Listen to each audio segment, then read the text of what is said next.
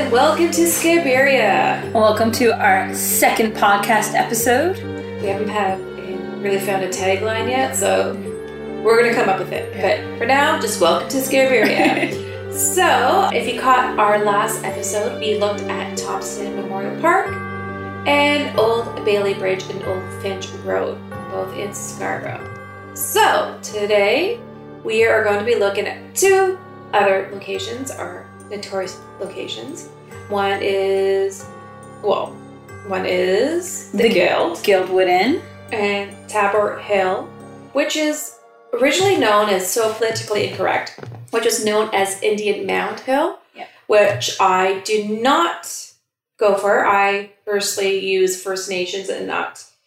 Uh, I think some the PC correctness needs to be correct. So anyhow, they used to be known as formerly.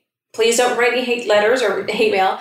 It was formerly known as Indian Hill, but now it's known as the Taber Hill. Yeah. It's evolved with the times. Thing. It's evolved at the times exact. So please, again, do not send any hate mail because I believe the terms have changed and so evolved, and so I like to think a lot of us have evolved as well too. So if you want to send hate mail, send it to the city of Toronto. not to us. exactly. Not to us. So, with that being said, I'm gonna let Beth take over because Alright. she has explored one of my favorite places as a kid. I'm so excited about this. So the Guildwood Inn is famous in the GTA in Toronto for many, many reasons. It's consistently in the top, named as one of the top five haunted places in Toronto, top five in Ontario. It is constantly up there. Can I just say, sorry, Yeah. interject really fast? Sorry, it, like it was one of those places as a child growing up that it was kind of dilapidated back, you know, the eighties and nineties, and I always said as a child that I've always wanted to get married there, and the building was never repaired until recently. But it is the coolest building, and yes, it does have this Oh my gosh. this air to it. Yeah. It does have this kind of vibe to it, this creepiness to it. And it always, that's one place, you know, since I've been doing this paranormal stuff for a while, that's one place I really want to explore. And it's funny you should mention that because it was kind of abandoned in 2001. And in 2011, the Toronto or Ontario Heritage Society was actually thinking of demolishing it from neglect. Mm-hmm. Luckily, people came in and saved it in 2017. It reopened. But a lot of like the main hype about the haunting happened during 2001 to 2017. But the ghost story started even before that, back in the 60s. Mhm. So this is I'm so excited about this. And I just want to say thank you to the gentleman, and the developer that bought up the property to, you know, Mhm. bring it back to its former glory because it is a gorgeous location. Shout out to the City of Toronto and Dynamic Hospitality and Entertainment Group. Woo! It was funny. I went to Centennial College for event management for a little while, and they were actually looking at purchasing it, but I don't know what happened. The deal fell through. So Probably a lot of red tape. yeah. But yes, But anyhow, so Go um, on with the we'll keep going. So I'm um, excited about those. Guildwood Inn and the property around the Guildwood Inn is famous for one being super haunted, two the obscene amount of television and film that have been shot on location there. Mm-hmm. And honestly, it's a Scarborough institution. Everyone you talk to has had some family gathering or Uh, something. wedding at a Guildwood Inn. photos? Yeah, Uh, majority of my girlfriends had their wedding pictures there. it's a huge. My grandparents back in the '80s did this big anniversary party there.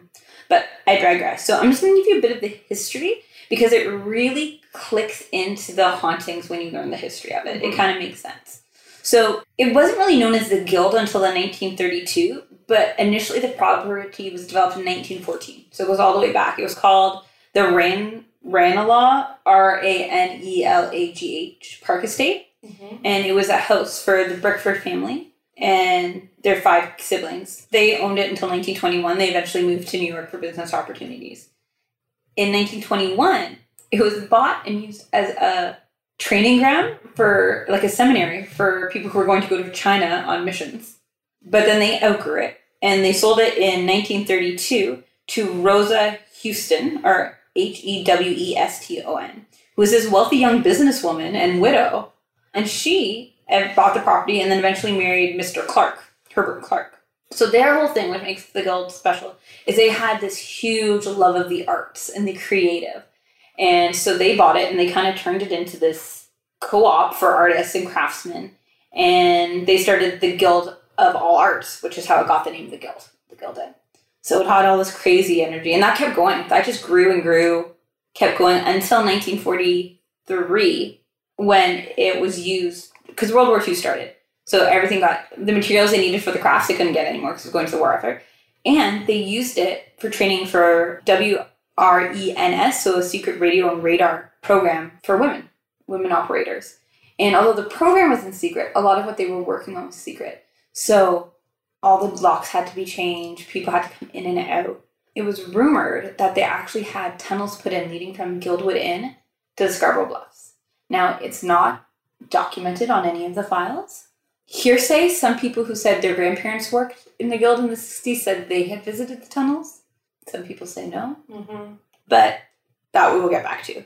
So that continued on. In 1947, it reopened as like a hotel, and all these famous people stayed there. Movie stars, prime ministers. George Harrison stay there. Yeah, like tons. If you guys Google the amount of people who stayed there, your mind will be like Mm-hmm. blown. Mm-hmm. And then that takes us all the way to the 1960s. Sadly, in 1960s, Toronto downtown decided they wanted to modernize everything, so they tore down all these old buildings. But the Clarks thought this was like a horrible loss of artistry, so they used to take pieces and bring them to the guild. So you'll see like the Roman amphitheater, the statues. So Mhm. I want to look into that a different day. I'm going to focus more on the actual inn, but that continued. And there's a lot of stuff kind of attached with those different different statues. Basically, in the 1970s, the Clarks were getting older, but they thought this was such an amazing site, so they convinced the city of Toronto to make it a heritage site and a public trust. And that kept going on and on. Although in the 90s, it started to the interest wasn't there. It started to break down, and then you have the story of the 2001. So what I found really interesting about the guild is that there's a lot of different type of hauntings. The main ones seem to be things moving, doors slamming, Mm-hmm. Glasses breaking, art moving, locks that have been locked, unlocking themselves, going across the room, changes in temperatures, and more recently, the story of a blue eyed gentleman in uniform being seen. So, I have actually talked to a couple people who have been at the guild, and they have said that nothing huge, but stuff that they thought was odd. Like, for example, hearing doors close when no one's there, or being in a bathroom thinking someone walked in and saying something, and then no one being there That's creepy. yeah, uh, trays of glasses just falling out of nowhere when no one's touching it. And it was funny when I um I used to work events in the Guild Park, and I was talking to this one young groundskeeper, and we were just hitting it off, chatting Again, about the grounds, property. groundskeeper Willie. Yeah, sorry. um, no, it was just some young guy. And I was saying, oh, I was asking where the bathrooms were because basically they had to have a porta potty. He's like, yeah, don't go wandering into the old building. I've heard it's haunted. I've never had anything happen, but I've heard it's creepy. So it goes Mm-hmm. a lot of creepy different things. The one that fascinates me though is the whole. Oh my gosh! I totally forgot to mention it was also used as a hospital for war veterans after World War II who had PTSD. A therapeutic one, yeah, right? Yeah. therapeutics was so calming. so Now, isn't there an old? Well, there is. It's cool. I am interested to talk about that cool old log cabin that's connected to it. There is a cabin, and that's where a lot of the old stories kind of came from. It was referred to as the Clark cabin, I believe, Mm-hmm. and it was in a bit of the distance. But that's where a lot of the stuff from the '60s, people said they found their most kind of creepy experiences: things moving, doors shutting. Apparently, there was like, I hate to say it because it sounds so Scooby Doo, but like trap door, like they like. Oh, what do you call them when they're doors, but they're not meant to look like doors, like hidden passageways Yeah. and things like that. Like it, it sounds like a Scooby Doo movie. I know, but unfortunately, the Clark Log Cabin. I don't know if it's still there. It is. Is it still there? It's still there. They have lots of workshops. I'm not too sure because like that was like three years ago. I'm like, we should Yeah. go check it out. I'm it it should still be there. So Like I know they have lots of little cabins and workshops scattered around. because it is a, it is a historical site. yeah, I'm gonna. So and it's further away from the actual building. It's by the trail more yeah. close to the water. Oh, I had that in my notes and now I can't find it. Here we go. No, I can't find it. I will Google that and, and we will update this later. Go go go. But yeah, so if you have any stories in the guild, please let us know. I think one thing that I found really interesting too was during its abandoned time, it was That's what I wanted to go so bad. apparently from our research, it wouldn't have been that hard for you. Yeah, no, People live all the asbestos. time. It had It was, like was really bad then. Oh, it was super bad. So, and that's the only reason I'm not enforcing and I'm not saying that I did some light B and E. but back in the day, it was easier to, you know, enter these places, and it was, you know, it was like the security wasn't that tight. It was not that tight. No, exactly, and because it was so open and there was no security, It was literally like plywood over the window. Yeah, it was in, in Gates. But it's interesting because they did keep a lot of the facade of the original building and they They did, added more to the uh, new part, which actually looks really cool. So it's a very modernized building now. Yeah, I still haven't been to the new part. I still haven't been to the new grounds. I know I probably want to just dive right in there and just like like let me just stay and investigate. Well, the other thing that I want to take into consideration too when look at these stories is that even when it was abandoned, some of the rooms still had electricity, some didn't. There's, There's- some there's- stories of yeah. people going in there. You Yeah, turn on lights, like it's Yeah. no issue, and it's just I think that's really what spurred a lot of the the creepiness. But that being said, I think we can debunk a lot of yeah. a lot of the stuff. But Yeah. that being said, there's still a lot that you can't. hmm So, you know, the lights flickering, I'm going to put that with the electricity being on and off, hot and cold, running Well- through. That one I'm going to. And grant you, these grounds are still being kept up, like because a lot of people rented out the spaces, like they would have the Shakespeare in the park and everything. So the electricity would still be on for the groundskeepers who worked there. Yeah. So they need electricity to cut the hedges and cut the lawns and everything around there, right? We should check into that because I know a lot of them they use generators. Because when I did events there, we had to bring generators. But wouldn't there be? I wonder if there was a main source. There's it. gotta be. There's got to be a main be. source because I know there's a greenhouse attached not too far from there, and that's where they they kept a lot of their stuff there. Because I talked to a couple of the groundskeepers there. Oh, okay, that would make sense then. So I don't know. But- Again, so if anybody has been there and have had has had any stories from the past, please email us at scarberia at gmail.com. The other one that I'm super fascinated in, and this is my mission now because I didn't hear about this until I started doing this research with, is the tunnels. The tunnels see the funny thing is I've heard of the tunnels before. And it was very common for a lot of hospitals in places like that, especially during the whole hype of, war, that people had these under tunnels, either A, for safety and security reasons, why, so people can maneuver in and out, but also to a lot of hospitals. And I know a lot of institutions mm-hmm. have tunnels. Whitby Psych, Yeah, that makes Institution. that makes sense for right around it. But the one that fascinates me is that they're talking about it going all Oh, the way to that- Like that makes a for sense. people who don't live in Scarborough. That's a huge distance. That's like what fifteen minutes by car on a good traffic day. Yeah, but it makes sense if they were using this for oh. for spies. And if they're gonna using say, it for, yes. if they were training, is This it a training grounds? That would make sense. Yeah, and that's why I'm thinking this is fascinating to me because it wouldn't just be for lolly golly stuff. It would be the rooms that they did experiments in the tunnels, which would add a whole new level of residual energy, right? Ah, what kind they're of doing- experiments were we doing to people there? I'm hoping it wasn't to people. I'm hoping it's more just electric. I'm thinking like James Bond, like Right. You know, That's the other thing I was saying because we had Camp X, right? And Camp X was close by the water, but the other one up in Port Perry. How are you going to get people there? it's true because it's right in the land. It's Right? landlocked. So Interesting. and we had all, but I think the experience personally, I could be wrong. I have no basis to base this on. Was electrical because we had a lot of the ammunition plants. We were working with radar. We were working with radio frequencies. So I'm just, I don't know. Huh? But it did have. I'm getting off topic with that one, but I just I think that combined with the fact that it used to be a hospital for World War II veterans with PTSD really lends itself to having a lot of interesting residual Yeah. energy. And there's a lot of limestone, a lot of underground water. I don't know. And that see that's interesting because there we go again about the whole limestone. Now I'm not sure a lot of people know about limestone and its property it has with the paranormal, but apparently it's it's a conductor. Um, Supposedly. yeah, it like it holds again, like I was saying before in a past episodes, like a residual haunting. It really does hold a lot of energy, and I- I'm not sure like where it comes from, but a lot of people and a lot of places that are built by and near or is built with limestone have this tendency to be super haunted. I just I'm really interested to see now that it's reopened as an event venue. Mm-hmm. What that does to the urban legends. Mm-hmm. Because there's mm-hmm. just like almost everyone you've talked to who grew up in the GTA area, you'll either have had an experience at, at or I should say Scarborough at Guild, or know somebody who's had a firsthand experience. Hmm. So it's just if you've had experiences, please write in and let us know because I've heard so many people, and like I said, it's not huge things; it's things moving, thinking somebody's there, temperature drops, just weird, weird stuff like that. I did find one video where they thought they caught a ghost on video on YouTube. I know. We'll post that on our Facebook. You can guys- decide. It's a bunch of teenagers. They, but they were. I have to give them credit. They were thorough. They rolled it back. They said, "This is what we see," but we'll post it on our Facebook page. That is hilarious. Yeah, and it's just it's interesting too because it's kind of this. You had the creative, open mind types there. You had the World War II veterans, and you had statues from all over. Is this the this is holy scare shit? It might have been.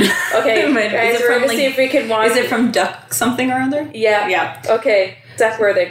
So, We're gonna watch this. I'm gonna like guys this this little clip here. This is oh no, it's like five minutes long. 2001. This one is like is a minute. So this is in its prime dilapidation. This is when we used to go there.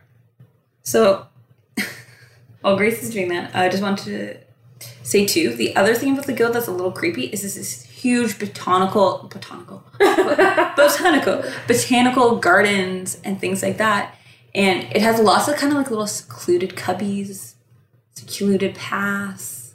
There's little cabins you can kind of deke into. Maybe I just spent too much time roaming the gardens, but I mean that kind of lends itself to slightly Yeah. creepy vibes. Wow. Well, that is awesome. Thank you, Beth. That's Yeah. Sorry, I go on my rant. no, no. This is awesome because just it is one of my favorite places. And growing up in Scarborough, it's been always fascinated with that place. I wish I had an experience there, but I don't. I'm sorry, guys. Yeah. just- everything I say is like hearsay, but I've had experiences where taking photography, you know, pictures for weddings, but nothing like I mean, like experiences like that, like just like just exp- just people. just weird people. Guys, there's just random uh, randos that just like to go there. I, I did have one freaky experience, but that was more because my husband's into theater rather than. Did I tell you about that? Oh, Okay, on oh. I'm going to embarrass my husband. On our fourth date, we went. To, we had some time to go. We were going to go see a show. So my husband was like, "Oh, let's just go to Gilbert Park. We'll bum around." I was like, "Yeah, perfect. Let's go." So he goes. He's like, "Oh, hold on. Let me just get my coat out of the trunk." He pops open his trunk, and in it, there's like a big roll of duct tape, some garbage bags, um, some rope. And I look at him, and he looks at me, and I just start slowly backing. He's like, "No, no, I'm working on a theater production. This is all for like the stage stuff." And I was like, "Oh, thank goodness, thank goodness!" But and then they were married. and then we got after married that, so so after that. So be careful when you date people who are involved in musical theater and take you.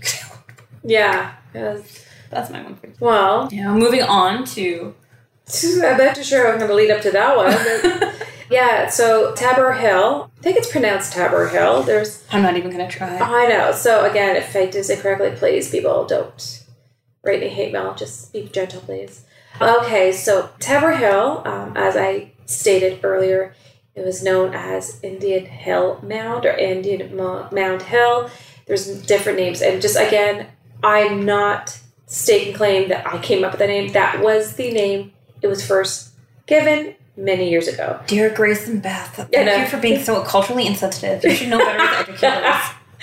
I am not culturally sensitive. I'm just giving you a heads up. So now it's known as Taber Hill or Taber Hill. So I actually got this information from the Torontoist, and it's actually a very cool article.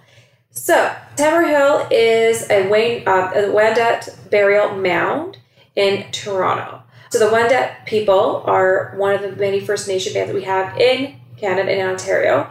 So the Wendat burial mound in Toronto is located northeast of the intersection um, Lawrence Avenue and Bellamy Road, again in Scarborough. In 1956, uh, while the construction construction workers were leveling and clearing some land for a new subdivision, the large shovel, or one of those large diggers, uncovered a century-old burial pit. One of the earliest, um, I want to say, is it ossuary? Ossuary? I I again, I've just butchered this, people. It's basically um, the ossuary, ossuary. Wow, that's a mouthful. Is a container or room in which bones of dead are placed, dead people are placed in. So this was a site in Ontario. So apparently, this site contained bones from burials, and it's believed that there were at least 50 bodies found in this mound. So Gus Harris, who's a former Scarborough mayor, dismissed it at first the claims because he said there are no corresponding artifacts that were discovered with the bodies. So no I guess I guess they're looking. I don't know whatever Uh-huh. artifacts, whatever it may be. Again, Yeah. who knows? Again, this is back in the fifties, right? So people, you know, as I was reading this article and I was doing research, I was actually very kind of proud to see how well evolved Scarborough was, especially being a large, predominantly white, anglicized area, whereas predominantly white people. I was very, honestly, I was very, you know, pleasantly surprised at how culturally sensitive they were. So there were a few theories that dis- about uh, these bones when they discovered them. One was a 19th century cholera epidemic. So they believed that this was a grounds that they used to dump the bodies through the 19th century, or they used to dump the bodies from a cholera epidemic. Two, Harris's theory, according to the Toronto Star, is the site is now known as Torbert Hill, might have been a disposal spot for medical schools, so medical school waste, like bodies and. Hmm. So Well, maybe. It seems like a long way for them to go for. who knows? But again, Scarborough was not developed, so probably easier to dispose of bodies this way. And they thought there's no land claim, right? So but I don't know. So anyhow, so one of the workmen, I know, I thought that was interesting. I just Yeah. kind of like, but the medical waste, I'm just thinking. I seriously thought of the Exorcist, I, you know what this not the Exorcist, but um, Poltergeist. Yeah, Poltergeist. Thank Yeah, you, Poltergeist. Poltergeist. That's exactly what I'm picturing. I'm picturing Yeah. Poltergeist when the mother falls into the pool and the body Oh starts my gosh, yes! rising up Yeah. with the water. Which, by the way, a little FYI side note: those were actual skeletons. Those were human skeletons. They couldn't find. There was nobody back in the day that could have replicated skeletons for a uh, for cheap price. It was actually cheaper to buy human skeletons from a medical facility than it was to make replicas. So Yeah. interesting fact. So that's exactly what I thought of Poltergeist when I was reading this. I'm like, I'm like, oh, I'm like these poor people. So And I'm apparently, like, did they really move the bodies? Did they? exactly, 'Cause there's such exactly. a housing boom in 1950 Scarborough, right? Exactly. So listen to this. Apparently, the workman, one of the workmen who involved in subdivision development, Mm-hmm. he said they should have charged admissions because apparently, like you know, local residents were crowding around to see the you know this new Yeah. discovery because again, 1956, not a lot going on in Scarborough. There are no, I was going to say, there's no Netflix, and back in the day, there's not even blockbusters, so we're just Yeah. everything was, you know, pretty spread out, right? Yeah. Like sparse. So local children apparently began digging around the surrounding areas and finding additional bones only a few inches below the surface. See, that's weird to me. That's only a few inches below the surface. Yeah, so it's like a surface, like it's shallow graves are almost kind of being discovered, Yeah, that's which I thought was weird, right? Archaeologists and experts visited the site, identified that the First Nations burial pit likely to be several centuries old. So graduate students and a history teacher from R.H. King Collegiate Institute, which is also in Scarborough, and apparently is also that building is haunted itself. They told the Globe and Mail back in the day that he thought it was the Iroquois site for the 17th or 18th century, and it was suggested it was likely linked to a specific ceremony where bodies were allowed to decompose for seven years on a platform, scraped clean, and then buried during the Feast of the Dead ritual. Not to the feast, Oh. the, the feast on the dead. It's Yeah. called Feast of the Dead ritual. Exactly. People, grammar grammar's important. Look what you, how you're spelling and punctuation. So it's That's Feast of the Dead ritual. Yeah. I've heard of that ritual before, but I never associated it with a trauma. Neither area. did I. Again, we think of Scarborough, we think, you know, but again, a lot of. Also, I'm going to read you exactly Yeah, the Feast awesome. of the Dead is and what it, it, it's consists of. So, the name of the ritual is from the Huron Feast of the Dead. The ritual is a it's a custom that the ceremony expressed for the greater affection for the Huron held by the dead relatives and exercise a powerful reinforcement of the alliances among the tribes and the villages. And this ritual is performed by the Huron and the Wendat people. So again, the Wendat Yeah. land. So That's kind of interesting. Mm-hmm. Mm-hmm. It's actually quite interesting, but they read about the you know the ritual and the feast of the dead. So the ritual is performed by the Huron and Wendat people every ten to fifteen years. The bodies of all those who have not died of violent death were removed. So I guess people who died of natural causes Yeah. Were removed from the temporary tombs and buried in a ceremony, a surgery. Again, I just totally butchered it. Oh I'm just going to say the burial ground, a deep pit lined with beaver robes which is interesting. The last reported feast of the dead occurred in apparently 1695. Wow. Okay. So that just shows how far. That's a lot. Yeah. Mm-hmm, mm-hmm. So, so the archaeologists and assistants curated of the ethical, the ethnological Walter A. Kenyon from the Royal Ontario Museum was called to do an examination of the burial at Tober Hill and discovered a second pit, uh, burial pit. They had to move fast in order to declare a historical site, which was interesting. Again, in 1956, yeah. they actually pushing for this. So it wasn't they dispose of his bodies like, oh, these are, you know, people of First Nations, we don't really care. Yeah. No, they actually deemed this like this is very historical, this is very important for us. This is part of our history. Yeah. If again, for me, I thought it was very fascinating in 1956 for being very progressive. So they, in October 19th, a small group conducted as a preliminary ceremony at the hill, and the store, uh, star stated that a secret tobacco was burned and smoked according to the Iroquois customs and carries message to the Great Spirit. Hmm.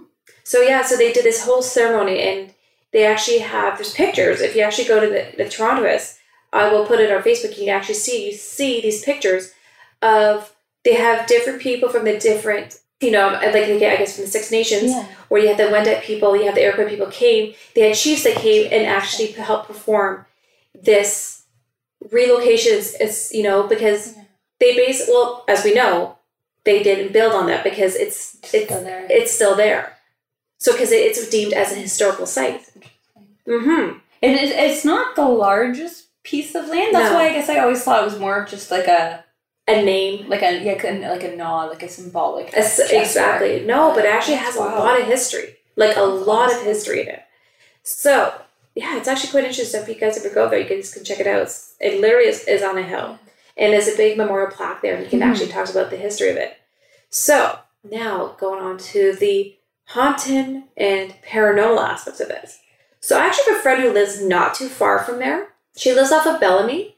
Oh, yeah, she lives yes. off of Bellamy, and her backyard actually she lives right beside the creek. Okay, I Again, exactly where you're limestone about. and water. Any places that have large electrical fields mm-hmm. are great conduits for the paranormal. So, that being said, a few of the things that people have witnessed or seen themselves is apparitions of a First Nations persons on the grounds or in people's houses who live nearby. So not so much on the Taber, the Taber Hill, mm-hmm. but people who live near and around have experienced, have seen a First Nations people. Wow. They will hear sounds. It sounds like ceremonies, music. Yeah. So there's a smell of fish, like uh, like a. That's interesting. The smell of fish, like, yeah. and there's there's no fish markets no around fish there. There's no fish markets. Again, the creek wouldn't have any large no. fishes. You know, not like a large river where you have like salmon or whatever. So if I thought it was interesting. Like again, ceremonial music can be heard.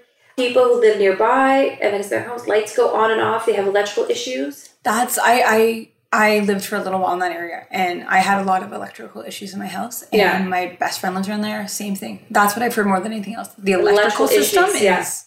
And again, there's no rhyme or reason for it. Nope. My girlfriend had her electrical work checked, her husband's checked it. Yep. Just issues like, you know, she says It's not random. Yeah, it's just random. Like a change of energy, like somebody's nearby, yeah. feeling that you're being watched is very common as well. Like the sense you're not alone is very common. Wow. Mm-hmm. Yeah, it definitely has a weird vibe. If you visit it, it's a very peaceful, respectful, but there's a bit of a yeah. Well, if you if you do think about it again, is it haunted or is it residual? Like this to me, yeah. I can say is more of you know this is more realistic to me. Right. That this place could be haunted. Because yeah. if you think about it, the history, the disturbance of the bones, the ceremony, what the symbolism of the Feast of the Dead represents and what it mm-hmm. stands for.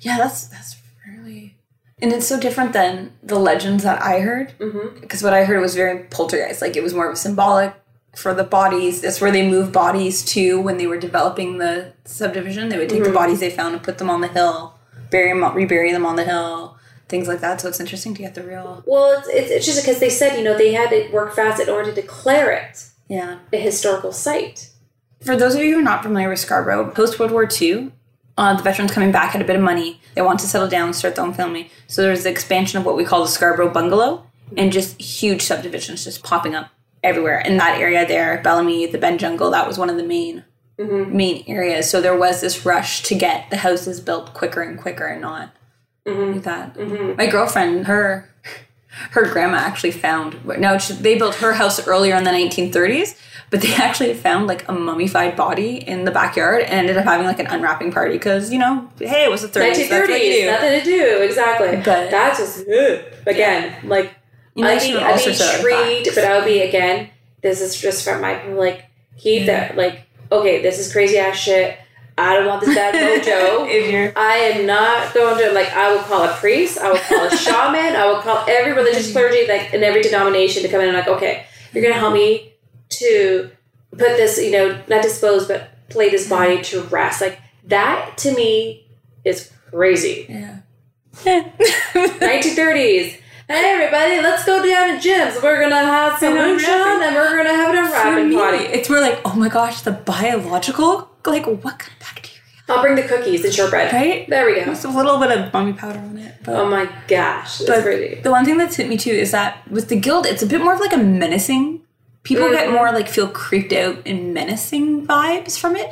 But from everything you're describing, it sounds really kind of almost like peaceful. Just That's of like- exactly like, as a, my friend. She says she's never felt threatened, never Mm-hmm. felt you know unease, but she just had this sense like just electrical issues like all the time. Candles when she's lighting, Mm, her candles will go out, and there's no drafts or anything. So Yeah. she said she has issues, but she said just a sense of feeling again. A lot of people feel because of electrical issues. People have if there's electrical issues, people have if there's a high EMF reading, people will get sick, nauseated because electrical boxes and if a house is poorly wired it does emit this almost feeling of dread Yeah. of paranoia it's because of it is leaking in our bodies as humans we just react to the electrical leaks as something paranormal when it's actually more scientific than it is paranormal And you know what? That could legit happen with these houses. Even if their electrical stuff was updated, it's still they could be updated in the 80s. You just but how do you explain the apparitions the music yeah, that's weird. the smell Now the music sometimes I can I can figure out because I know there are a lot of First Nation festivals that happen at like in the community, so I could hear music kind of trickling. yeah I'm kind of But the First Nations people, when you see people like it's like apparitions, see the apparition one. I'm kind of like okay, that one I'm a little more. it's not like a legit. It's not Yeah. like a solid person like you and I. Yeah. It's an apparition, like coming in and out. Like you see that one's harder to debunk. Mm-hmm. And the smell, like it's like the sm- like. But again, it's not like it's not the cooking of fish. It's not like it's like the rotting fish smell again because we're going back to the feast, right? So I'm Yeah. thinking again residual maybe of them replaying this feast Yeah. that they performed. Possibly. Mm-hmm. So who knows? Again, if you guys have any experiences, if you do live around that neighborhood, if you had any experiences yourself, please let us know. Yes, send us your either at the guild or at the hill. Let us know the freaky stuff that's happened to you. If you think we're right, if you think we're horribly wrong, let us know. exactly why we're doing this podcast again. Because is the history that makes it haunted? We don't know. So thanks again for joining us. Again, you can find us on Facebook at Scarberia, on e- by email, scarberia uh, at gmail.com. And not that we promote B and E or drinking underage, but if you happen to have any evidence from when you did those things when you were younger, send them our way. We don't judge. So so stay awesome, stay spooky, and we'll catch you next time, Scarberia. bye.